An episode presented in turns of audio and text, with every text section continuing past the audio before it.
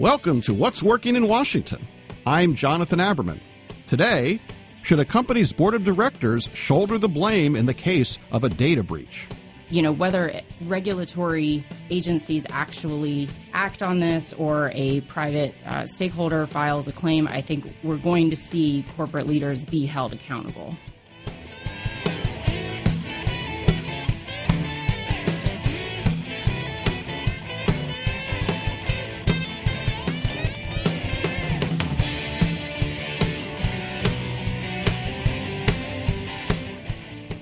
Your business, all your personal information in your business has suddenly gone out the door to a hacker. Is that the end of the problem or is that just the beginning? We're turning our attention to this growing issue for small and larger businesses.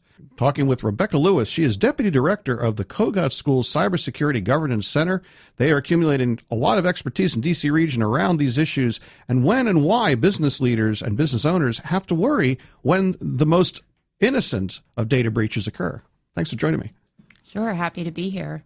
Uh, this is a really critical issue facing our nation and, of course, businesses who are here in the capital region and, and nationwide. We're getting a lot of questions from people, you know, small businesses, large businesses. Everyone is um, worried about it, though many people don't know what to do. Well, I think the phrase many people don't know what to do is exactly right. cybersecurity and just managing information or data integrity, it's for so many years, it was something that business people looked at. Oh, that's something that the MIS people, management information people, worry about. I don't need to know about that. Right. But I think what you're finding in your work at the center is that because of enforcement actions, now that let's just start with public companies.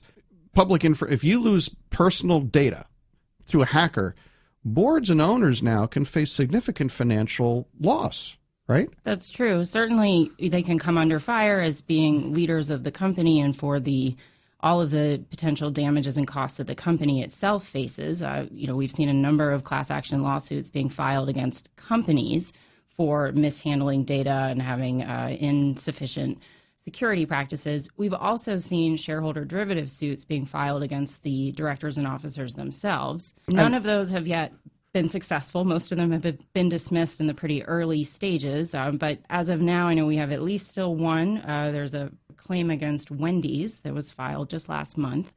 Um, and as you know, the public's recognition and certain regulators' interest in this grows, I think the potential for those claims to be successful will increase. What you're describing is is that for those of us that I mean, you're a, you're a former lawyer, as am I. For those of us that aren't lawyers, that the key here is that corporations are democratic, meaning that the owners elect the operators, and the operators have a legal responsibility to do a good job. And if they don't, they can get sued. That's what a shareholder derivative suit means.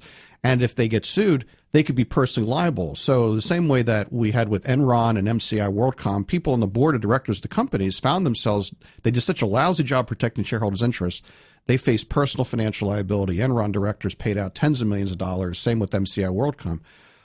What we are looking at now, I think you're looking at the Kogod Center. What I'm hearing from other people here in town is that we may be reaching a moment, maybe it's the Yahoo Verizon situation or others, where directors of public companies might find themselves suddenly having to pay tens of millions of dollars out of their own pockets because of data breaches, right?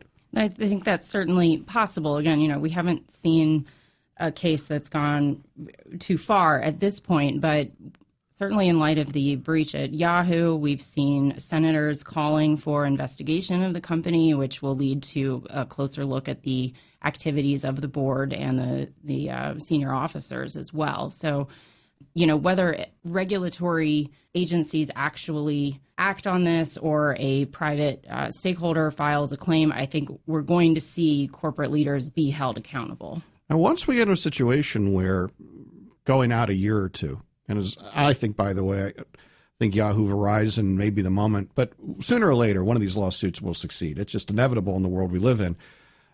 Do you see this now becoming an issue for the thousands or tens of thousands of small businesses that exist around the country that may have a family owning, it may have five or ten shareholders and suddenly find itself a situation where there's been a massive data breach and those five shareholders sue the board of directors? I think that's possible. I think that widespread shareholder suits you know we're we're not facing that just yet, um, but I think it's certainly possible. And as far as businesses across the country, I mean, they are beginning to be aware more and more about breaches that affect them. I think the Yahoo Verizon deal is a really good example of how businesses need to worry about the companies that they acquire or that they otherwise do business with. You know, if Verizon decides to go ahead with this deal, um, there'll be a question of you know what was the the prudence of that decision to move forward given all these security concerns? I think what there were a billion records or something in yahoo? It was an un- unbelievably large number. I'll, I'll, just say as an aside i got an email a couple weeks ago telling me that i should change my password in yahoo and i'm thinking to myself that was a data breach in 2013 i've i've changed my password a number of times between then and now. Right. so all right Shifting our attention to the regulatory environment, the Federal Trade Commission, I think more than just about any agency, has really decided to try to take ownership of how to deal with, with data breaches and privacy. A couple weeks ago, they brought their first significant enforcement action with respect to Internet of Things and an appliance where they created liability, or uh, it looks like they're trying to create liability for just doing a bad job of protecting uh, against hacking. Do you think that that's a trend that's likely to continue in a Trump administration? I do think that the FTC and other regulators, the SEC, um, the Department of Transportation, with the rise of autonomous vehicles, I think that there is a commitment and a growing interest in uh, protecting consumers and ensuring that these products are secure. So, even in an environment where we may have a, a, a president who has, um, you know, made assertions that he wants to uh, reduce regulation, I still think we'll see this as a growing area. So, this is a trend that, if anything, will continue to accelerate the more we live online. Data breaches are inevitable. You see that it's this is an inevitable part now of doing business in the United States. That boards of directors and significant shareholders are just going to have to be thinking about this. Yes, absolutely. I think uh, you know you mentioned the FTC and I've mentioned the SEC.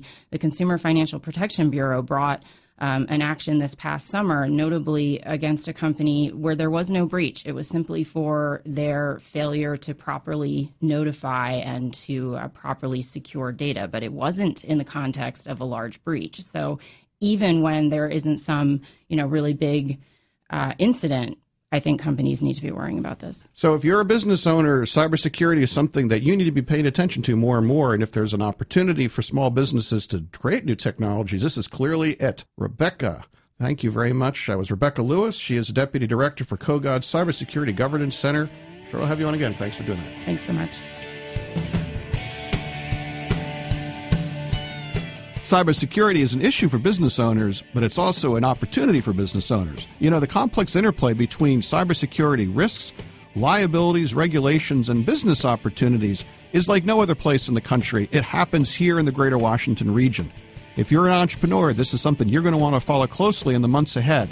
This podcast, What's Working in Washington, is to give you the information that you need to find your next opportunity. Cybersecurity is a big one. We'll be coming back to it again and again.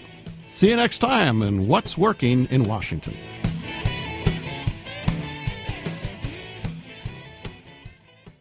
Stay tuned for 60 second AP News headlines. Healthcare discussions. I'm Ed Donahue with an AP News Minute. I want everyone to know I'm 100% behind this. President Trump met with uh, at the White House with Republican lawmakers about the GOP health care bill. He says the press has not been speaking properly about how great this bill is. I watch, I say that's not the bill we're passing.